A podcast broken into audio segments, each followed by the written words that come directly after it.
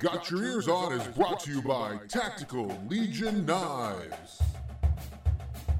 Live from the campus of Tom Radio, under the direction of Guido, Scoot, and Johnson, it's the pride of podcasting. It's Got Your Ears On. All right, everybody, hello and welcome to this week's episode of Got Your Ears On. Guido here along with Scoot Ho! And Johnson. We're just gonna have to bounce back, Guido. Bouncing back is going to be the theme of today's episode. And joining us for all of March Madness is Mr. Brent Solheim. Brent, thanks for joining us again. Thank you. It's always a pleasure, guys. It is something. I don't know if it's a pleasure. This week, I don't know if it's a pleasure because it was just a tough week. We we dropped two, we win one, and the team that we beat, I, I mean, it was awesome to see Jalen have a great game against TCU, but TCU's not a, a, a good team. But we'll start with the Baylor game, which I kind of went into it thinking guys that if it's a loss at least it would it was a good loss. You know it was going to be a good loss. It was a tough team. Baylor is a good team but you know the talk going into that game was all baylor's you know they're they're they're coming off their covid. They're having a hard time getting everybody back. They had eight guys that had covid and it's really they're really you know sluggish and then they didn't look sluggish to me in that game i mean what did you think brent I thought they looked good. You know, I, I honestly I thought both teams, West Virginia, you know, our team and uh, Baylor, both looked looked good. Um, they both looked like they could be a, an elite eight, maybe a Final Four team. Um, it was just a fun game to watch. You know, I, I recognize it didn't end the way we wanted it to end, but the way both teams were shooting the ball and, and hot and you know, it, went back and forth. It was just, it was a great basketball game. We just came up a little short. Brent, I thought one of the things that struck me just watching that game was I didn't realize the size that Baylor seemingly had across the board. I mean, you put look at people like uh, uh was it Vital, um, you know, just I mean, he's one that sticks out because he's kind of Scoot would call him a thickums, I think. But it's seemingly at every position, I felt like they had size for days. Now I didn't feel like we got crushed on the rebounding edge, but everything felt like work that game around the basket. I, I definitely agree with you there. I mean, they are a big, strong team, and that's just you know, ever since um, Oscar left the team Isaiah was injured. You know, we're a smaller team than we used to be, and we used to punish people on the glass all last season. And we're a totally different team this year, and, and it showed this game. Scooty, Mark Vital uh, for for Baylor, he he is kind of in the mix on every play for them. Yeah, he he's kind of um, I guess for a lack of better better way of understanding, he's kind of like our Gabe in the sense that he doesn't do a lot of things great but defensively is where he really stands out, and he's always kind of in the way. To me, I I really can't stand him because he is that kind of player. I think that's I guess that's maybe a comp, that's a compliment for him is that I can't stand yeah. him. Well, he had been yeah. National Defensive Player of the Year before, right? Uh, I think so. I think he was in the running. I don't know if he was. I don't know if he won it or, or maybe not. Maybe a runner up, or I think that's that was the conversation. But he he's a pain. What I noticed in this game, though, and I don't know, I'm I'm not I don't know any inside information, but it felt to me like Derek wasn't the same in this game. Uh, he had zero field goals. He uh, scored all of his points from the foul line, which is ridiculously backwards yeah, for the whole, right. you know, for his whole career, really. And nine of ten from the line that game, right? Like not only scoring at the line, but like really consistently. Yeah, yeah, like I mean, he almost got a double double with foul shots. Think about that. That was, you know, we would have never have said that uh, two months ago. Right. But I, I, don't know. It was something weird where we really didn't have an inside game at all. If you think about, it. I mean, he didn't score inside. We, if we scored inside, it was driving to the basket. It wasn't uh, anything from the low post area. So just kind of unusual. Well, and like Brent said, though, we were we were shooting the ball well. I think what you know, I'm mixing my games here, but I think Taz goes for like 26 in that game. Um, I think Sean McNeil had a really successful game. So you know the the shooting was the shooting was on, I guess, to make up for that. Scoot. I and I I'm glad you said that. I still believe Sean McNeil right now for me, maybe in the lat, and he's it's. I think he'll cement it by the time he's done at WVU. But like, if there's a guy with the ball outside the three point line I want him shooting the ball because it doesn't matter where he's at. If there's a guy in his face, a guy hanging off him, if he gets fouled, it's at the very least it's going to hit the rim, and a lot of times it goes in. Well, I think Fran, Fran Fraschilla, I think was did like two of the games, two of the three games this week. I think Fran would did play by play on or color commentary on, and he said the same thing. That he said that he thinks Sean McNeil might be the best outside shooter that has ever played at WVU. Brent, did you play with a guy that you felt like, hey, if I can just get this guy the ball on the outside, I've, we've got a pretty good chance of seeing him score. Oh, I have a guess for that, by the way. Who's your guess? well, I don't. I'm. I don't know. I'm opening my big mouth here, but I feel like at the time when Brent was playing, Greg Jones. Uh, Greg Jones was a guy that sometimes he would hit shots that you were like, "Oh, what's he doing?" and then it would go in, and he would be like in the first row of the stands. So that's one person that comes to mind. Yeah, I mean GJ was a great shooter, a great great ball handler. That's you know when I think back of my teammates, I remember him as being our best ball handler, most likely to break anyone's ankles, and uh, he he he could get hot in a game like against number six UConn and just light them up. But you know Jarrod West was a great shooter, Cyrus Jones, Greg Jones. Um, Dave Liguori could come in off the bench and get hot sometimes. Um, but we didn't have any shooters Nothing like uh, Taz or McNeil. Yeah, they're pretty remarkable. Yeah, they're they're they are just phenomenal shooters. The other thing in that game too, talking about foul shooting, we we shot a we shot a crazy amount of foul shots that game. I think we shot 30 plus foul shots. We shot about 90% for the game, which for everyone that's been coming out of the woodwork to complain about our foul shooting, you couldn't, I don't feel like Guido, you could really complain about that game. But having said that, and this is coming from me, someone who would normally not complain about foul shooting when, when we should probably complain about it, I try to give it a pass. But even for as well as we shot from the line, it felt like one or two foul shooting opportunities in that game really hurt were really gut punches one that comes to mind i think i think wasn't it deuce in that game uh, for as well as he played at the end of regulation, I feel like had he put one more of his foul shots down, it would have extended it to at least a three point game. Baylor uh, would have had to work harder to tie it up and send it to overtime. That's one thing that stuck out for me for that game. Well, and I thought it was interesting because in the in the post game, uh, Huggins in, being interviewed, complained about foul shooting. He's like, "Oh, you know, we can't, we can't, we got to make foul shots when we need to make foul shots." And then you look at the stat line; they only missed four foul shots the whole game. Yeah, I mean, so it's hard to complain about it. It just felt like just kind of like specific. Yeah. opportunities felt felt bad and and i and it's and it's one of those things you know it was you know end of regulation it was overtime west virginia played themselves in and out of the game kind of the whole time um, but really, you know, pulled it back in the second half. I mean, they were down going into halftime by three, I think it was. They come back, they they they win the second half. It's tied into overtime. And I mean, some big plays, it just didn't pan out. That last minute of overtime was just rough. I mean, Taz drawing the foul against Butler was a big play.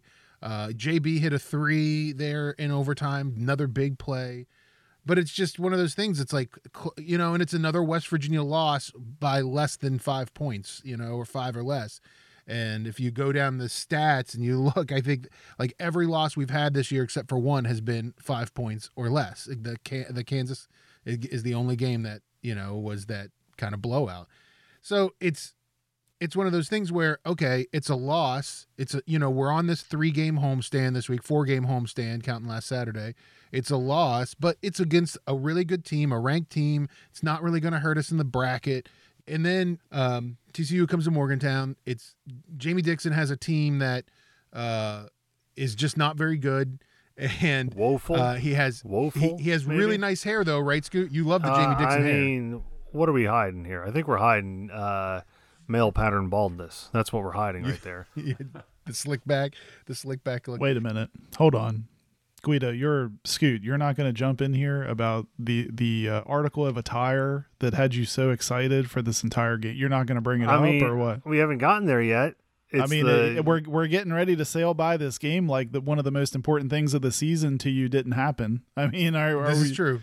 You mean the anti-turnover chain? Yeah, come on, yeah, the, the anti-turnover chain. Huggins, Huggins has the anti-turnover chain.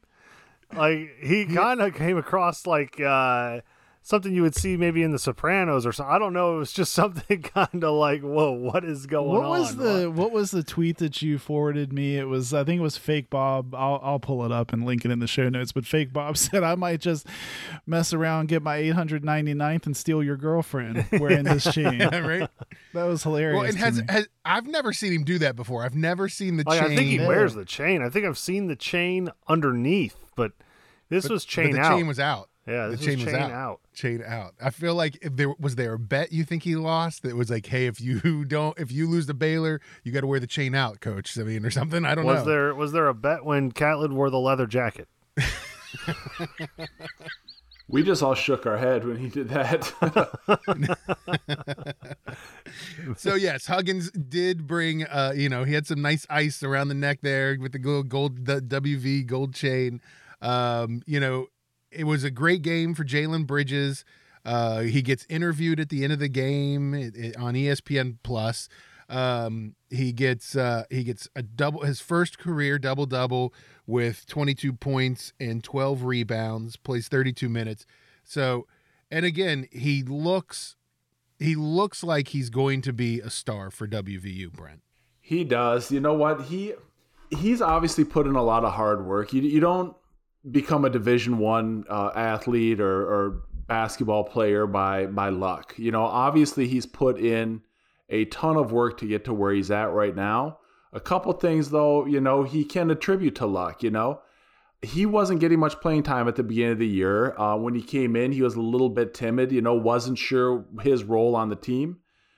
Uh, Ten games in, our McDonald's All American leaves. So that opens up some playing time for him.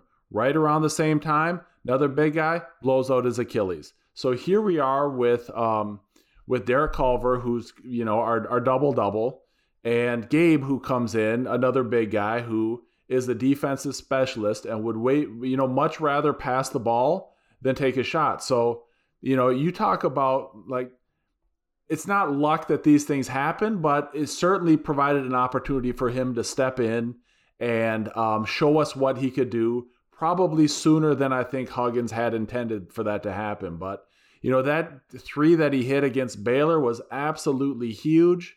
He comes in, um, gets 22 or 24 and 12 versus um, TCU. You know he's really coming into his own game and he's got you know a lot of time left wearing the golden uh golden blue so i'm i'm really happy to that he's performing how he is Brent, I'm wondering too, like talking about JB getting interviewed afterward, did I can't think off the top of my head, but did anyone ever um catch you off guard and want to interview you after a big game? Or like did you guys ever clown around when someone was getting interviewed and try to like make them laugh in the background or anything? Like it just makes me wonder about that stuff. No not like that. So we always had um the reporters would always come uh, outside of our locker room.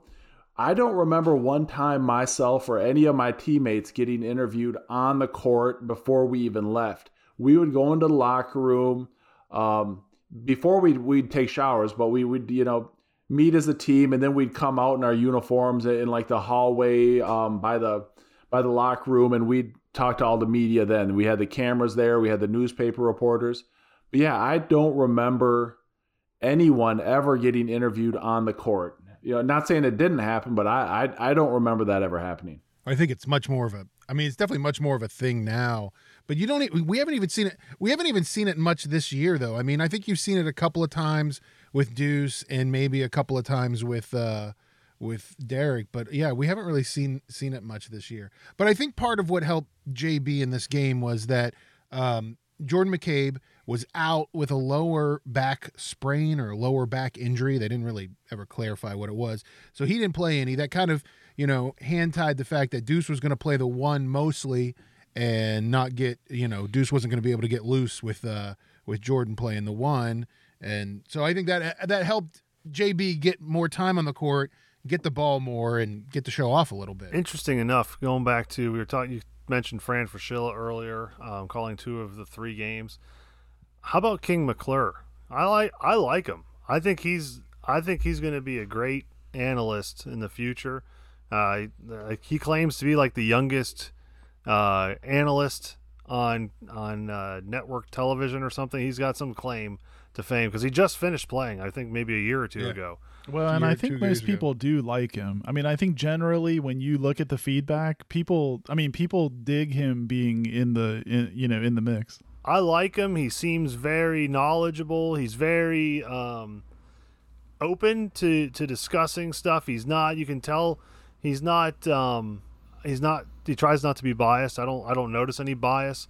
And you know, I mean, sure when he, I'm sure when he covers Baylor, he's got more inside information. Just like, I mean, they're not interviewing. Uh, they're not putting Brent on the Iowa State podcast because that would make zero sense. Right. That's why we have so him on ours. what you're, so what you're Oh, okay. saying is Dan The. Dakich, King McClure.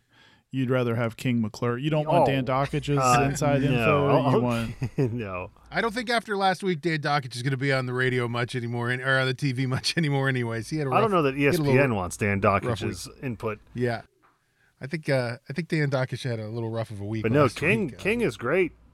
King is great. I'd I'd take Yeah. him or Fran either any game. and he's good. I mean, uh, unfortunately, I mean, I hope that he starts to get more. You know, right now King McClure's doing a lot of the ESPN Plus games, so you see him a lot on those games. So hopefully he'll start to get more network. I mean, games. I'll take him over Spatola. I don't even know that guy. Chris Pistola, Spatola, yeah. Spatula. like, who is this guy? Played at Army? Come on. Is that I actually didn't know. Is that where he played? He I played think at he's got a jersey in the background of his when he when they do his home shot. He's got an Army basketball jersey. I didn't even know Army played basketball. Well, I Spatola always comes across like he's trying to be clever, and then I always leave like as they're going to a commercial break, he'll give some kind of one liner, and instead of being like, Haha, I'm usually like, what is he talking about? Like, what was he trying to do there? That's Well, what he always makes me. I think of. blame him for a lot of the Moeller High School, the Oscar uh. Tshiebwe, the what what other storyline am I forgetting? Like I feel like he's the one that re- well, JB at Fairmont. yeah like, he that's the- recycles those things like no other, yeah. and we get him like every other game, so it's really annoying. Well, we're getting Fran all next week. We'll talk about that here in a second for the uh, for the Big Twelve championship. Uh, so finishing off the TCU game, the other thing that kind of happened that was very strange in that game was the fact that Gabe Osabuohien fouled out. He got all five of his fouls called within 12 minutes, 12 playing minutes of the game. it was a little little rough on him. Treat yourself. treat yourself. After the third foul, uh, third or fourth foul, he just looks so like perplexed at be, how fouls being called on him. He just, I felt bad for him. Uh, there. I don't know that he was following uh, what Marshawn Lynch advises. He was not uh, checking is- his mentals. There is chicken, Count, yeah, counting his uh, chickens and uh, check checking his bread. his bread. Well, you know, in fairness to Gabe, though, I continue, and maybe I, I, you know, Brent, this is one I'd like to ask you too, because maybe it's evolved over time, but I feel like the charge block call, you know, that's going to be forever a debate, but I feel like there's a lot of times, and we're going to get to it, I think, in this Oklahoma State game, there were some calls where, you know, I, I don't know how much more in position I feel like Gabe has to be on some of those, and he still gets a block called on him and I think that happened to him in TCU once or twice. He that's kind of his thing. So when the refs aren't calling it, you know, the way where he's, you know, getting the benefit of yeah, his feet were set and so on that I think that is that has to be super frustrating for him because that's what he's out there trying to do. It's definitely. I'm. I'm sure it's frustrating for him. Now, one thing that officials and you know will never admit, and uh, some people don't want to talk about, is you know they had the Jordan rules back in the day in the NBA about you know if if, if anyone breathed on Michael Jordan when he was shooting, he got the foul. Now, I mean, people jokingly said that, but there was some truth to that. Now, Gabe is not our star. He's our he's our blue collar worker, and he's not going to get some of the same calls that a you know a Miles McBride is going to get. Um, I hate to even say that because it's not like Miles McBride is an NBA All Star and Gabe is trash because that's not true at all. But you know the referees, if that was um, Cunningham from um, Oklahoma State, he's not he's not fouling out. He's he's not. They're they're not they're not going to call. point. Yeah, they're not Yeah. going to call him like that on, on a, a superstar. And Gabe, you know, he's our um, garbage man, or you know, he, he does all the right things that other people doesn't want to do. He takes charges, sets picks. You know, gets assists. His assist to turnover ratio is, is crazy for a big guy. Yeah, he's not going to get the benefit of that. Though. Yeah, You're yeah, right. yeah, Like, yeah. He he's not going to get those calls like a superstar would underneath, and and I, it's frustrating because I've been there. Brent, how frustrating is it? I think a lot of calls, and this is my perspective, you can tell me if I'm wrong. Like, a lot of referees will anticipate what they think is going to happen and they'll blow their whistle, and then what actually happens isn't what they thought was going to happen. Like, they think, oh, there's going to be contact here. I'm going to blow my whistle. The, you know, our guy gets out of the way or whatever, never makes contact, but there's a foul called. Did that happen to you a lot? And I mean, how how frustrating is that when that happens? I don't know. I mean, when you're playing, you can't really say you know that that that particular incident happened, but as a fan watching games, I think it absolutely happens. They see someone coming in, and you know someone goes up to challenge it, and no contact whatsoever. Yet there's a foul. Um, I I do think that happens. Good. Well, and I like like you said, I think too sometimes referees are humans, so they they kind of we all judge and perceive people a certain way. So if I perceive uh, Jordan McCabe to be playing out of control, I'm going to assume that it must have been a charge and not a block, One right? I mean, so you start to you start to kind of categorize people and say, well, there's no way he possibly could have, you know, been blocked. He he plays out of control 90% of the time. Well, I guess my my point is sometimes officials need to officiate what they actually see, not what they're thinking they're going to see. Couldn't agree with you more. Scoot, are you going to become a uh, NCAA official? I I feel like I should be the guy that uh, that the announcers go to for the rules clarifications, Oh yeah, like they have in the NFL when they do like a review. you'll be like the Gene Steratore of the Big yeah, Twelve. you'll be the Scoot Steratore. Yeah. Yes, I would like to be that. Scoot Well, I, not not to belabor it, but we because we we hammer the officials. I mean, like you know, on the on the text machine, I'm always texting Like the guys. fact that I know certain officials' names, that's a problem. Right. Well, yeah, and like during the not to circle back to Baylor, but just for one second, I remember texting you guys a couple times. This game's way too fast for the officials right now. Like it's just moving way too fast. They there were some calls like I don't know what game they're watching, and I usually say that, but and and I felt that way against in the Oklahoma State game too. It's like there were some calls like I don't know what I don't know what they're looking at, but man, and and even you know fouls on Oklahoma State that I didn't think were fouls. Uh, you know, both both ways. There was times in the that Baylor game where I was like, man, this is all like maybe uh, the NCAA needs to start put, thinking about putting four officials out there for these for some of these games. I mean, as fast as these games have gotten at the college level, you know, I mean, I, I feel like when you watch a, an NBA an NBA game slower on the court than a than a college game is now, and so I'm I'm with you 100 percent, Johnson.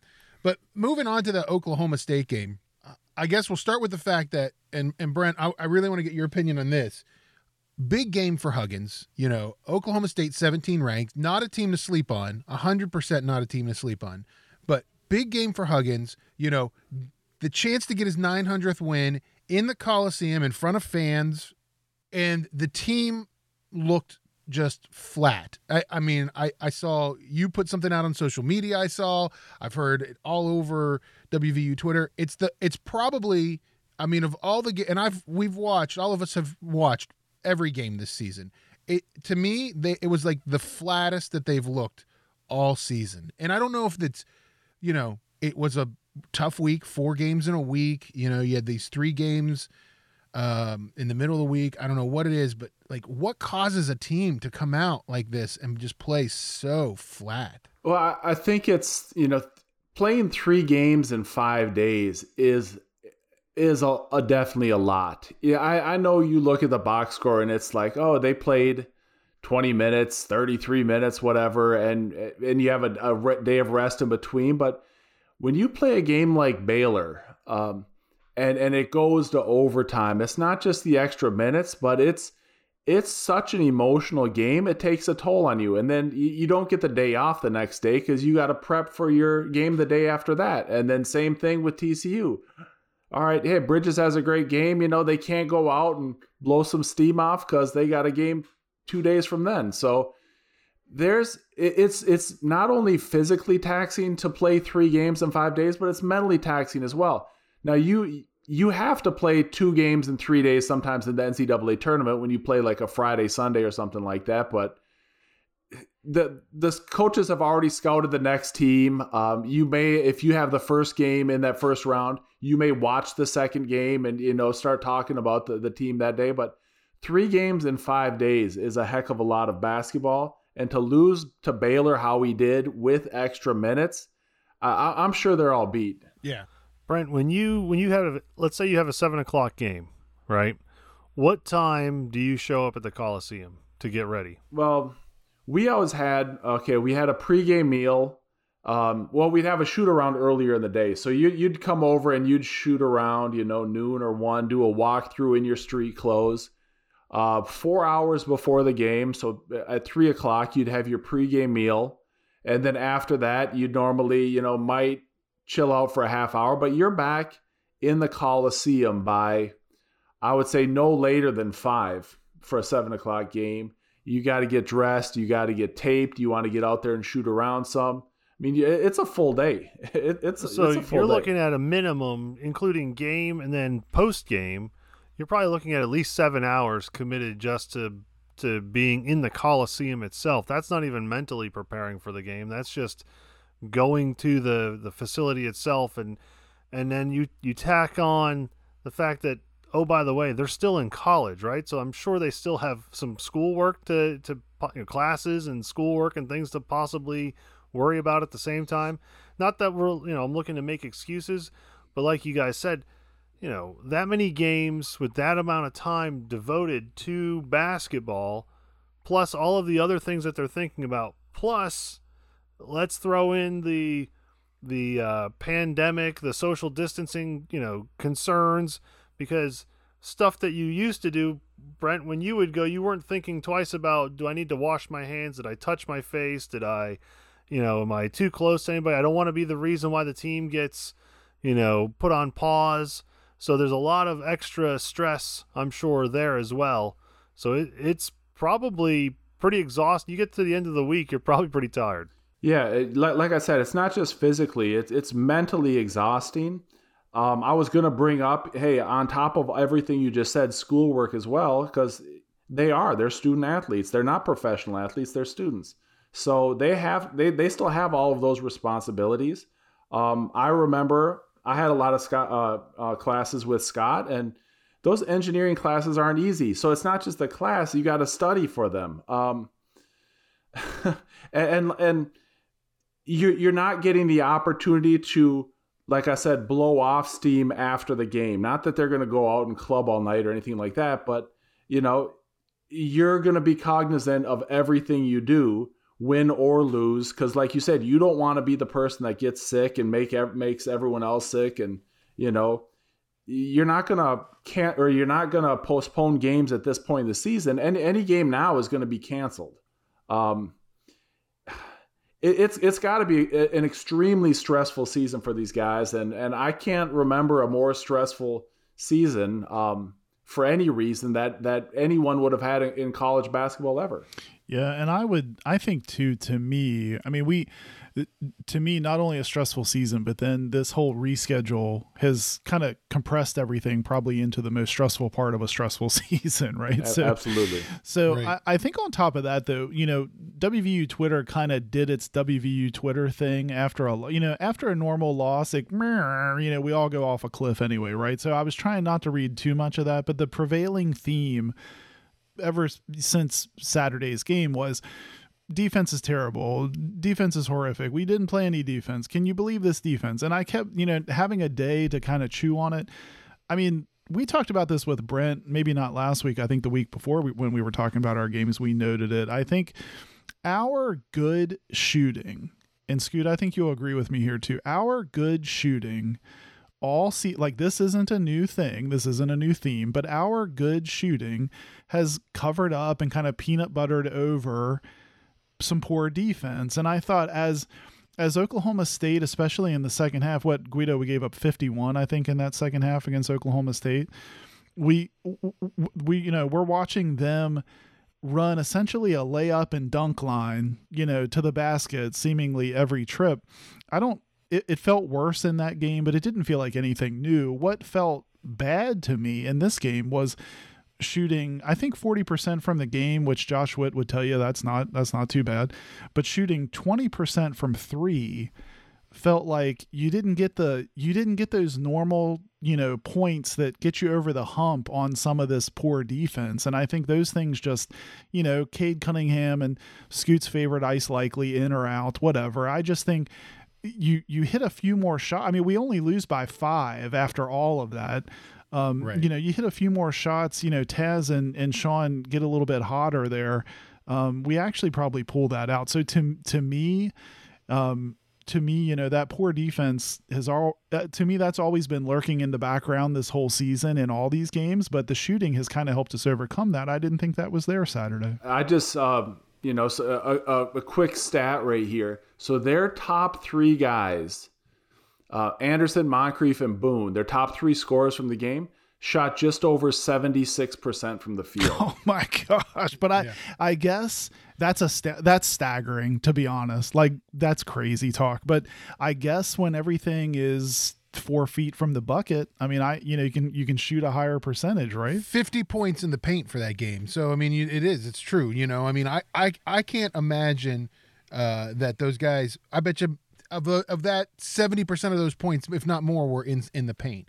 You know, Huggins came out after the game and pretty much. I mean, the first thing he said uh, before Tony Caridi even asked him a question, he was like, "They had no bounce today. We had no bounce today," and and so I mean, I think Hugs. You know, I, and again, going back to what Brent said, I mean, I, I don't know. And as a coach, you can't say, you can't make excuses. You can't say, you know, we've had to play the, all these games and these guys are exhausted, which is more than likely the case. But, you know, Hugs was definitely, you know, hard on them, you know, talking about how they had a lack of enthusiasm and they didn't have it today. Um, but he did make one comment that I thought was really interesting about Derek Culver. And he said that the and he didn't he didn't really say Big 12 officials. He just said they. He said they need to officiate Derek like they officiate everyone else. And Derek had a tough day. He got those two fouls early. Fran Fraschilla called it in like with 10 minutes left to go in the first half. Fran Fraschilla was like, "Yeah, you're not going to see Derek Culver anymore this half." And it's it's more often than not now we're starting to see that Derek gets in foul trouble, you know, early on in the first half. Huggins doesn't like guys to, you know, if you get two fouls, you're sitting on the bench for the first half. And it starts to put us in these positions where, you know, when Derek's not in there and he's starting to rotate out more guys. Well, this is where the the depth and the size. That's where where we start to see it. I mean, I I think Seny Ndiaye will be a serviceable big man at some point. It's just not this year. I don't I don't think he's ready, and um, a lot of times this year he's been kind of thrust into spots where, uh, in previous years, there's no way Huggins puts him on the floor. So I think that uh, Isaiah Cottrell's injury might be, in a lot of ways, more significant than the loss of Oscar Tshiebwe. I, I agree, Scoot, 100%. And that's kind of where I was getting at. If I'm if I'm a team going into the conference tournament next week and I'm, you know, looking at tape and I'm trying to figure out how we're going to play WVU, one of the things you're going to tell your guys is try to draw fouls against Culver early. Try to draw fouls against Culver early. And, you know, it's definitely one of those things that, you know, going into next week, going into the tournament, you know, I think WVU's got to keep an eye out for. Yeah, and Brent, you talking about those stats of their big guys, um, you know, points and, and percentage around the basket. I think another glaring spot from that game too that kind of just compounds it is we got pretty well out rebounded that game too. I think we got out rebounded by maybe nine or 10, 10 rebounds, which I feel like is not like us even with this team that's a little more finesse maybe than than some some past teams that to me that was a big a big eyebrow raise too Yeah, when Culver's only getting 20 minutes of, of playing time, you know, it's tough to get a double double. He had 14 points, five rebounds, but in 20 minutes, it's tough to get 10 rebounds. That's that's that's very difficult to do. So he goes to the bench. Someone comes in and replaces him that isn't the rebounder that he is. Next thing you know, we're getting out rebounded by nine uh, rebounds. So um, we need him to be on the court uh, to help that stat in particular. And Guido, one last thing. I mean, for as for as great and huge of a contribution as JB had in TCU, he comes back in this game, and I think in in pretty significant minutes, he really didn't even get many shots up. I don't think he had a I don't think he had a point for the game, which was unfortunate. Yeah, only three shots, no points. So it's it's definitely tough when the guy who was hot the previous game comes back and is cold as can be. WVU finishes the regular season 18 and 8, so that's good. You know, 11 and 6 in the conference. We should be happy about that, especially after previous years. Seven of eight losses by five points or less. Is that right? Yeah, Yeah. that's right. Yeah. that's Other a than- killer. other than the Kansas game, other than the Kansas game by five points or less, seven of eight losses. So, uh, you know, and and the I think out of everything come out of this, guys, one of the most staggering numbers to me is we were eight and five at home, we were seven and two on the road. crazy. Yes. This team that I mean, what was it? February two years ago, we lost every road game or whatever it was. Like this team now, you know, can play on the road. Has has proven that they can play on the road and three and one in neutral sites. So it's interesting uh, going into the the Big Twelve tournament, which we're going to take a break here in a second. We're going to come back and talk Big Twelve tournament prep. But I do want to make one comment about this team uh, as we think about it. Taz Sherman all but announced that he is not coming back for his his free year. He uh, puts out on Twitter, "It was great to play. uh, You know, could sorry we couldn't win it for hugs. It was great to play my last game. You know, in the Coliseum as a Mountaineer. So I thought that was interesting. Well, he put He a maybe. what? He did put a maybe. he put a maybe in parentheses. he did put a maybe He, in he gave you a parentheses maybe. All right, I'm hanging on to that maybe. you're hanging on to Don't that. take maybe. that maybe away. Yes, the maybe's in there. Well, let's take a break. We're going to come back and talk about how we dropped from chances of being second to fourth in the Big 12 tournament and do a little preview of that. So don't go anywhere. You're listening to Got Your Ears On. Vortek Knives is a West Virginia owned and operated company specializing in high quality steel, fast opening, everyday carrying knives. If you go to vortekknives.com today and use the code GYEO, you get a 25% discount on your entire order. That's Vortek, V O R T E K knives.com, a West Virginia owned and operated company specializing in fast opening, high quality, everyday carry knives. Vortek Knives. All right, welcome back to Got Your Ears On Guido, along with Scoot Johnson and Brent Solheim here. Don't forget, check us out on our social media. You can find us on Instagram and Twitter, Got Your Ears, or you can look for us on Facebook. Just search Got Your Ears On. Well, we're going to take this segment and talk about the Big 12 tournament. What is it? The Phillips 66 Big 12 Championship is what they call it. And uh, WVU is a number four seed in that tournament. Uh, we with the loss to Oklahoma, we dropped to the chance of being a two or chance of from a two to being a three or a four. Texas beat TCU on Sunday. We then move on and become a four seed. And guess who we get to face, boys? Oklahoma State. So back again, the team that kind of broke our hearts the, this past week. We will now face them on Thursday at get prepared 11:30 a.m. Eastern time. Whoa. So, yeah, I don't know. Take a half day, take a long lunch. uh, that's that's a killer. Nobody's going to be able to watch that. Nobody's gonna be able. It's 11:30 a.m. on ESPN uh, against a Cade Cunningham back in the lineup, probably Oklahoma State team. H- how do we feel about this going into playing Oklahoma State again, Brian? Well, I think there's going to be a chip on their shoulder from this last game, Cade Cunningham or not. Um, I, st- I still like us getting the W. I, I really do. I, I think, you know, uh, a few days rest. Um, you know, we're not getting over the Baylor loss anymore. Now, if I'm uh, for dump, you know, playing for WVU, I'm I'm ticked about the OSU game. I want to get coach his 900th win. I think we come in, we play aggressive. Hopefully, not Derek Culver because we don't need him in foul trouble. But I like our chances in this game. Yeah, and I think we do too. we I know we have recency bias. I mean, this loss here Saturday feels so bad, but if you if you don't forget that first meeting, we we beat a full strength Oklahoma State. And in that game, I'm just peeking back here at the box score. Derek Culver went for 22 and 19, and maybe that's what it takes, you know, in a in in that type of a game. But so I think I I'm kind of in the camp with Brent. I mean, I feel like as long as they can put this behind them, then go out, you know, go out and put a, your best foot forward. We can we can definitely get it done. I just think the the effort that we saw Saturday though has to be and I don't know if I want to say it's not really I don't want to say effort, that's the wrong word, but just the energy level. You know, I just felt like we looked flat. So I think I think we come out we're probably angry. we're pro- we're probably mad about how that game went and hopefully we have a, more of an edge. I think had we lost by 15 between 15 and 20, I'd be concerned. I'd say, "Oh boy, this isn't like this is an uphill climb." The fact that we lost by 5 to me that's still anybody's game. Like I mean, 5 points you can score 5 points in under 10 seconds. I mean, it's not I mean, that's it's a toss up. So I I think with what you guys have said, the fact that we're going to come in a little bitter, I think that that's going to to help us, and I I think we'll I think we'll be okay. I think um, these guys, like you said, are motivated to get Huggins' 900th sooner rather than later.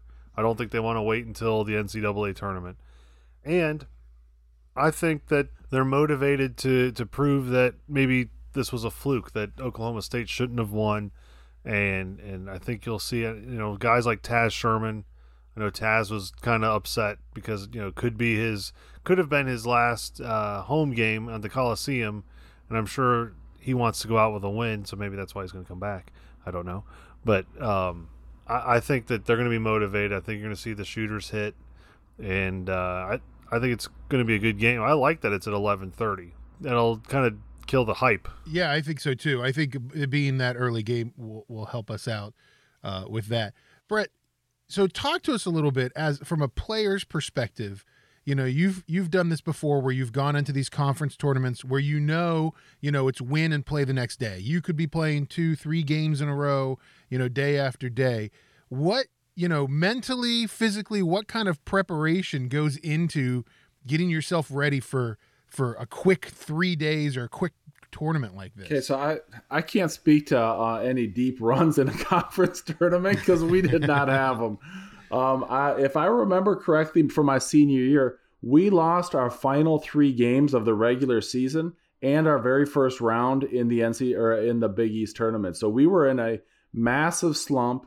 Uh, the coaching staff gave us three days off um, and, and, then we came back and, you know, selection Sunday happened, all that. And we knew we were going and we practiced hard and we came out and we blew Temple out by 30 in the first round of the NCAA tournament. So, you know, even if we've lost two of our last three and even if we somehow drop this game to Oklahoma State, that does not mean that we can't do something uh, special in the NCAA tournament you know and and and luckily I, to be honest with you of all the trips that we have to take all the travel that we have to do in this league the trip to Kansas City, Missouri, not that bad compared to some of the other Texas trips that we have to make. yeah, relatively, yeah, right? Yeah. yeah. Right? So it's it's not a horrible horrible trip. And I just think it's you know, it's one of those things where these guys they've shown this year how resilient of a team that they are, you know, the the coming back by being down by 19 twice. I think coming into this tournament, you know, they'll have that resiliency. They'll they'll want to go on. But the worry I have on the other end is like, okay, I don't want to see them give it all up just to win the conference championship. You know, is there any concern about something like that where you worry about, hey, let's win the conference championship, but then it's all you know you've run yourself exhausted for going into the NCAA. Well, hey, if you if you remember back to 2010, I believe we won the big uh, Big East tournament. Then we made a run to the Final Four. That same team. So uh, you know this is a good chance to build up some momentum going into the into the big tournament.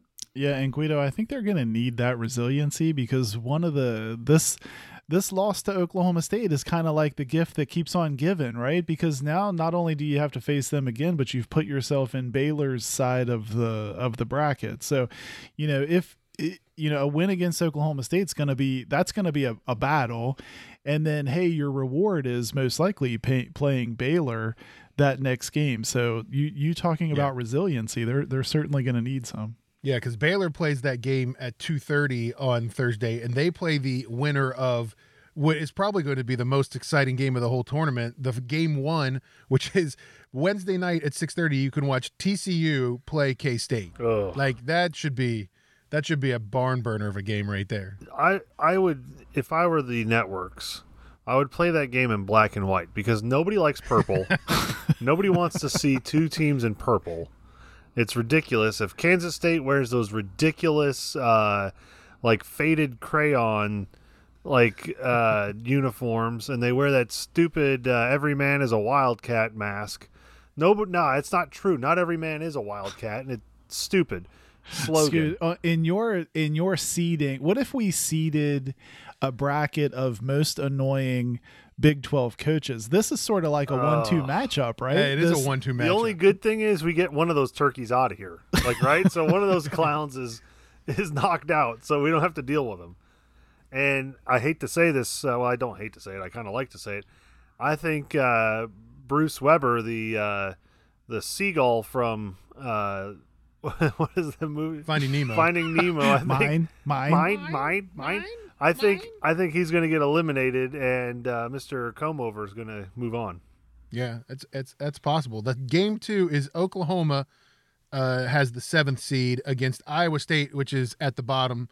They're the number ten seed. Iowa State. I forgot Iowa State even had a basketball team this year. To be honest with you, uh, did we play them? I think we played them. Isn't twice. it crazy that Oklahoma is a seven seed as well as they've played, you know, during the conference season? I mean, I I don't know. It's just a reminder of how crazy and tough this this conference is. And uh, Guido, I'm with you. How is Kansas still the two seed I know. in this tournament? It's so frustrating. Like, how does It's that? so frustrating that Kansas is the two seed. I, I don't feel bad for Oklahoma because they deserve it. What with the the guys they got, I I think Oklahoma, yeah, they've played us well. I can't stand them.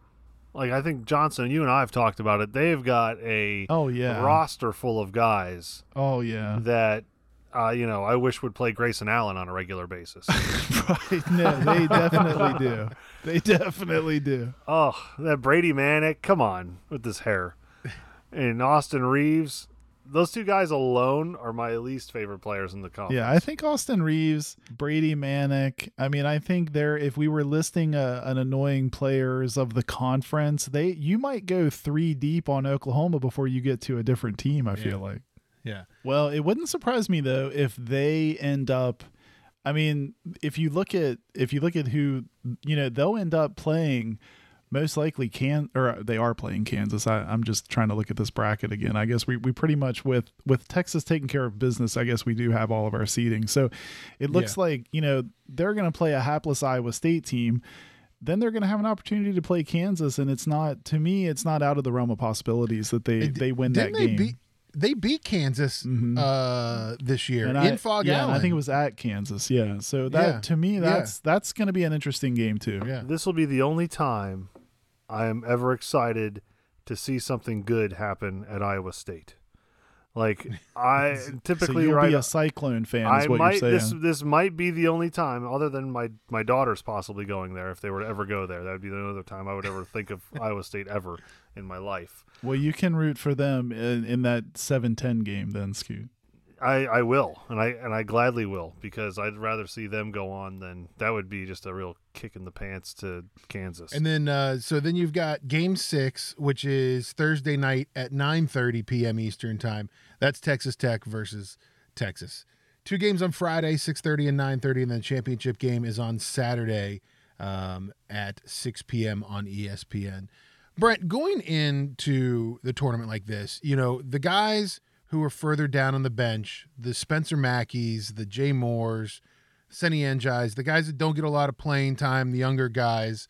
Um, what, what, how important is their role in practice, in preparation, in during the game when they know that they, you know, during the conference tournament, chances are during the NCAA they're not going to get to see any of that, you know, junk playing time. So typically, you get the top, you know, the guys who play a lot, you know, your top eight, maybe top nine guys, um, normally run against the bottom guys in the team in practice uh, as they're, um, you know, they're they're running the plays that the other team offense is going to run. So uh, their role, although they don't see the court, it is important not only to you know run their plays, execute them like the assistant coaches, you know, when they're calling, you know, Oklahoma, Oklahoma State's game, uh, plays, but they those guys are just as you know in the locker room, in the hotel rooms, they're every bit as big a part as the team as everyone else. You know, keeping morale up.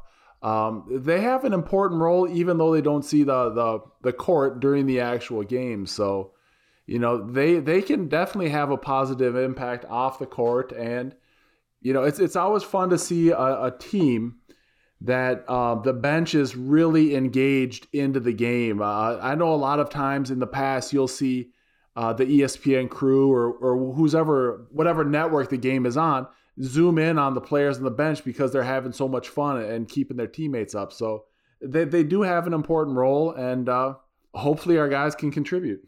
I will say, like, if you watch Spencer Mackey during the games, like if you ever watch, you know, those commercial breaks or when something big happens. Spencer Mackey is one of those guys, and I know everybody loves him because he's you know the small white guy that gets in and shoots the three, and that's what he's Who known averaged for. 35 points in high school. He's not a slouch. Like the guy I know not, he's a, not slouch. a slouch. I mean, he could yeah he could school well maybe not Brent, but he could school the three of us, right? He averaged 35. Uh, but like he is one of those guys, though. He is always up, you know, jumping around. He's always in the huddle. Uh, you know, he's not, he's never one of the guys standing off in the back. You know, Scoot. It's just for me. It's like that would be the role I'd want to play if I was if I was on WVU. I don't I don't want to be out there with all the pressure of having to play all the time like Brent had to. I want to just be the guy who like is on the side cheering and like glad you know having fun. They're like Guido, you're in. You're like you're like what? These are the best seats, man. These are the great. These are great seats. I'm so glad I. Wasn't it uh, St. Bonaventure Right. and their bench that used to like I don't know they played guitars or something like when guys would score or some kind of like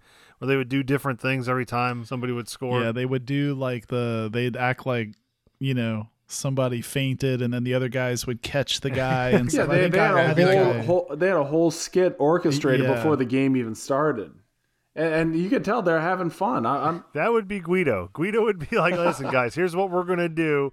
Taz hits a three. Here's what we're doing." Like he's probably got cue cards.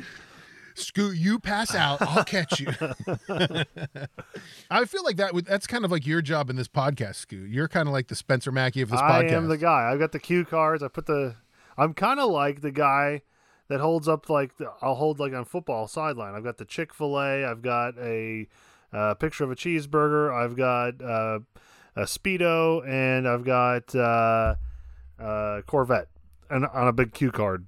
Yeah, you'd be the good you'd be a good backup quarterback. Like you'd be an amazing backup. I can hold the clipboard.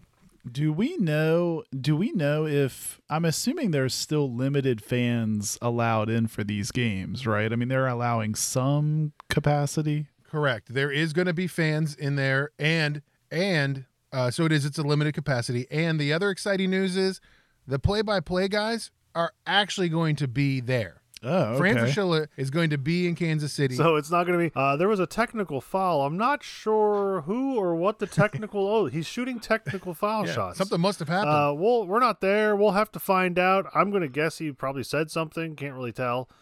Like that's what happened. Was that the? Uh, I think that was the TCU game. Yeah, they were like, "What's going on?" So, uh, all right, guys, let's make a couple of predictions here uh, for what we think is going to happen this week with WVU. We face Oklahoma State. We uh, will likely after that face a number one Baylor if we win that Oklahoma State game uh, to then have to play in the championship game. How deep, Johnson, do you think WVU goes in this in the in the Big? You're going to start with me. That's very unfair. Okay. you well. I- you know what? I'm going all in because here's why. I think they're angry about this flat tire at, at home against Oklahoma State. I'm going to say they avenge that. They only got one shot at Baylor. I think they won a second shot at Baylor after losing in overtime. Um, Mm-hmm. I think they run it. I think they run it all the way to the championship game. Scoot, what do you got for thoughts? I, I think they go to the semifinal. I think they beat Oklahoma State. I think they will. Um, it'll be a close game, but I, I don't know that we'll beat Baylor. So that's where I, I, I put us. I'm kind of in the same boat as you, Scoot. I think that Baylor team now back two weeks more healthy than they even were when they played us. I think that's going to be a tough team to beat because that is that is a number one seeded team in the NCAA tournament. That is a very very good team. Brent, You want to give your thoughts? I think we beat Oklahoma State. I think we lose to Baylor, and then I think we make a run to the Elite Eight in the NCAA tournament. I'm calling it Oh, right I now. like it. I like it. Oh, okay, all right. I like I it. like that. I like. I, I couldn't say I couldn't go out and just say, "Hey, we lose to Baylor," and that's it. You know, we we got to end on a positive there. What do they call it, like a positive sandwich? Start with a positive, the negative, and then Yeah, end with a start I don't know Positive, if that's the kind of sandwich we call that, but we'll call it that. yeah, right.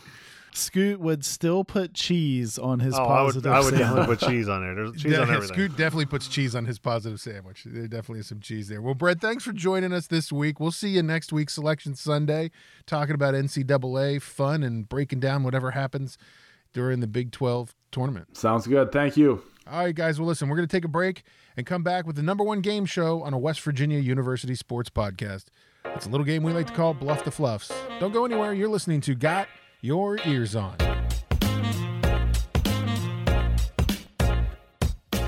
Tactical Legion Knives, a West Virginia owned and operated company that specializes in heavy duty tactical knives and gear for the professional warrior, the weekend warrior, and the outdoor warrior. Our products are built tough. For who? For warriors.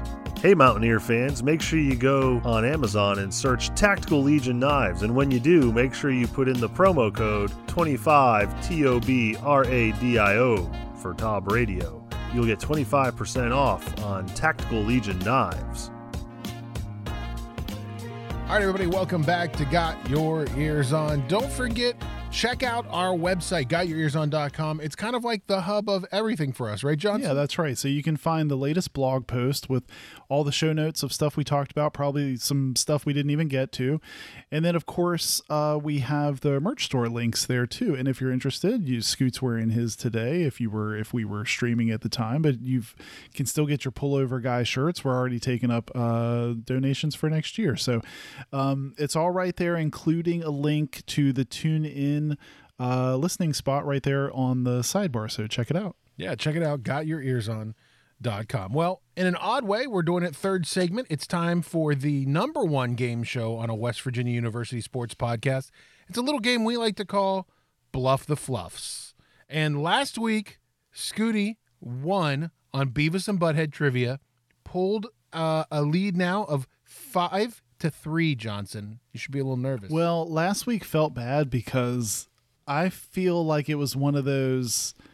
You know, we said this last week. BTF can kind of be a heartbreaker, right? You get the final bluff. That final bluff, I feel like I had held my own on Beavis and Butthead '90s trivia, and then Scoot pulled it out at the end. It was, Guido was has tough chosen loss. to help you out this week by making the topic uh, public schools in the Martinsburg area. All right, let's do it. No, no, no. This week's topic, because we're going into the Big 12 championship tournament, is questions about the Big 12 championship tournament. So we'll see what your knowledge is of, you know, because we all love the Big 12 so much, your your knowledge of the history of the Big 12. Okay. So just remember, you uh you get five points for a correct answer, ten points for a steal, and final bluff is worth twenty five points. Before we started, we had a complete and total random flip of the coin, and Johnson, you get to go first this week. All right, let's do this. All right, let's do this. Here we go. My wealth of knowledge, Scoot, on Big 12 tournament and Like, Big 12 raise your hand if you paid any attention to the Big 12 prior to 2012. yeah, none of us. did. Yes, negative. I mean, to be honest with you, I'm not sure I paid that much attention of it the first couple of years we were in either. To you know, like, yeah.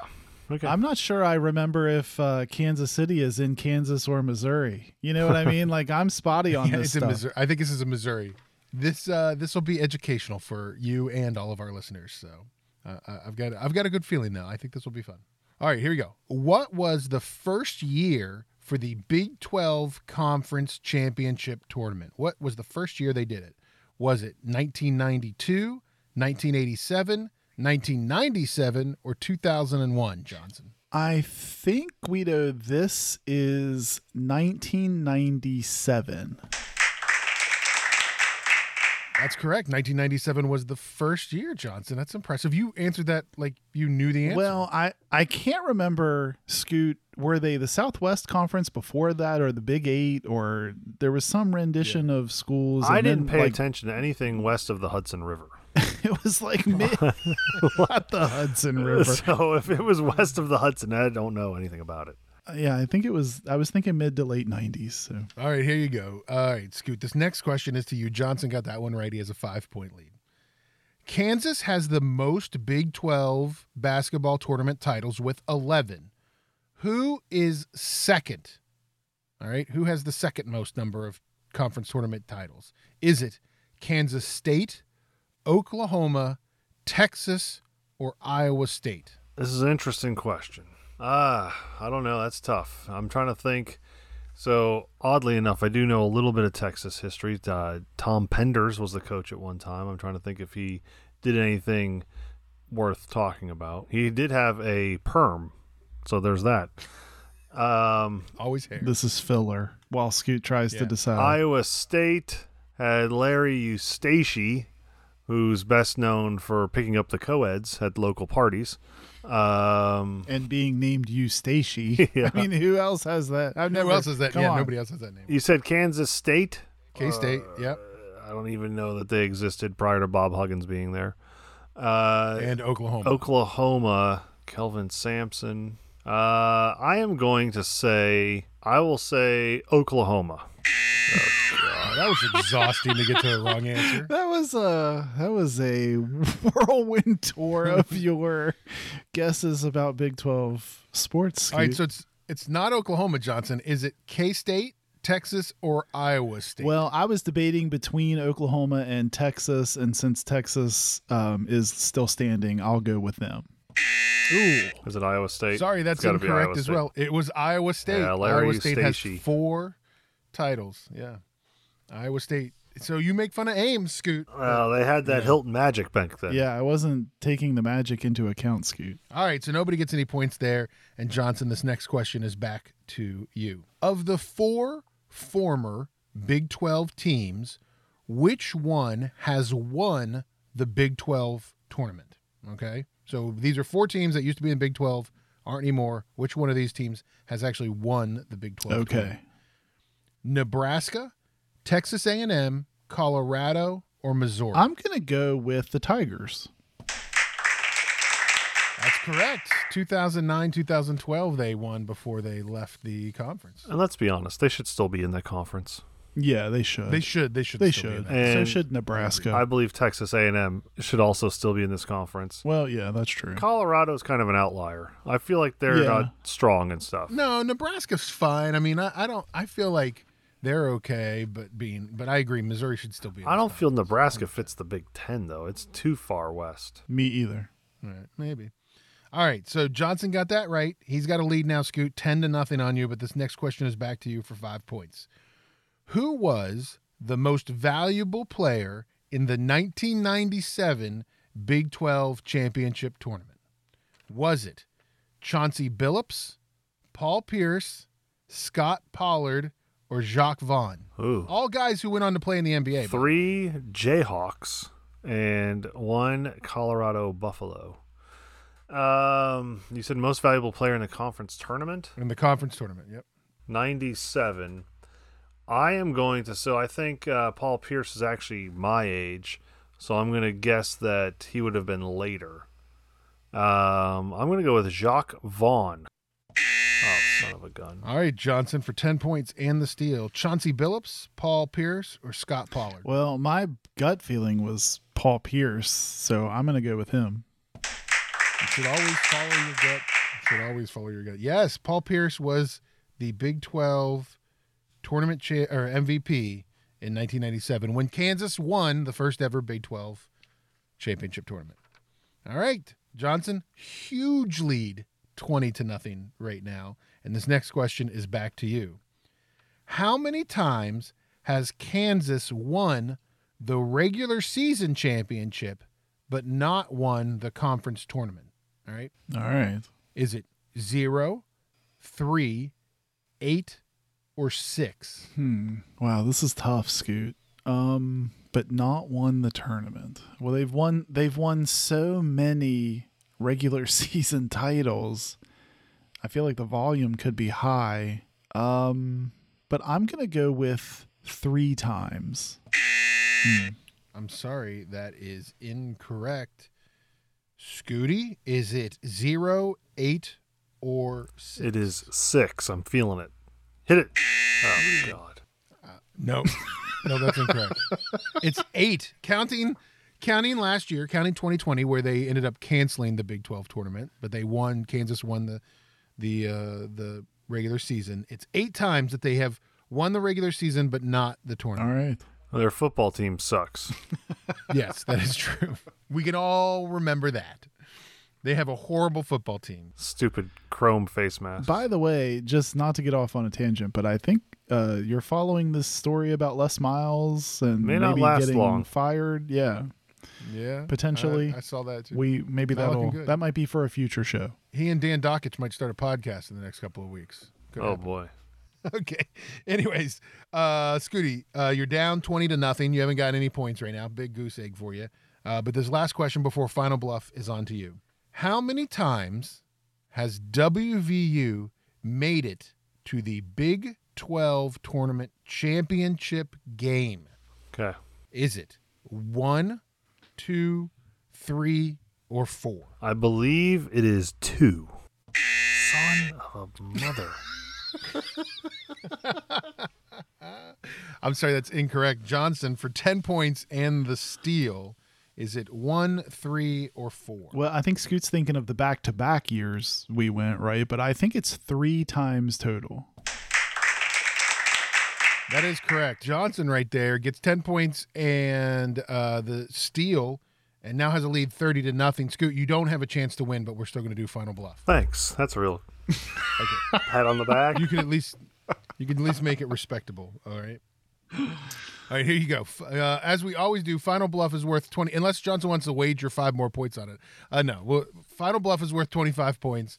Um a correct for a correct answer. As we always do, we have you guys buzz in.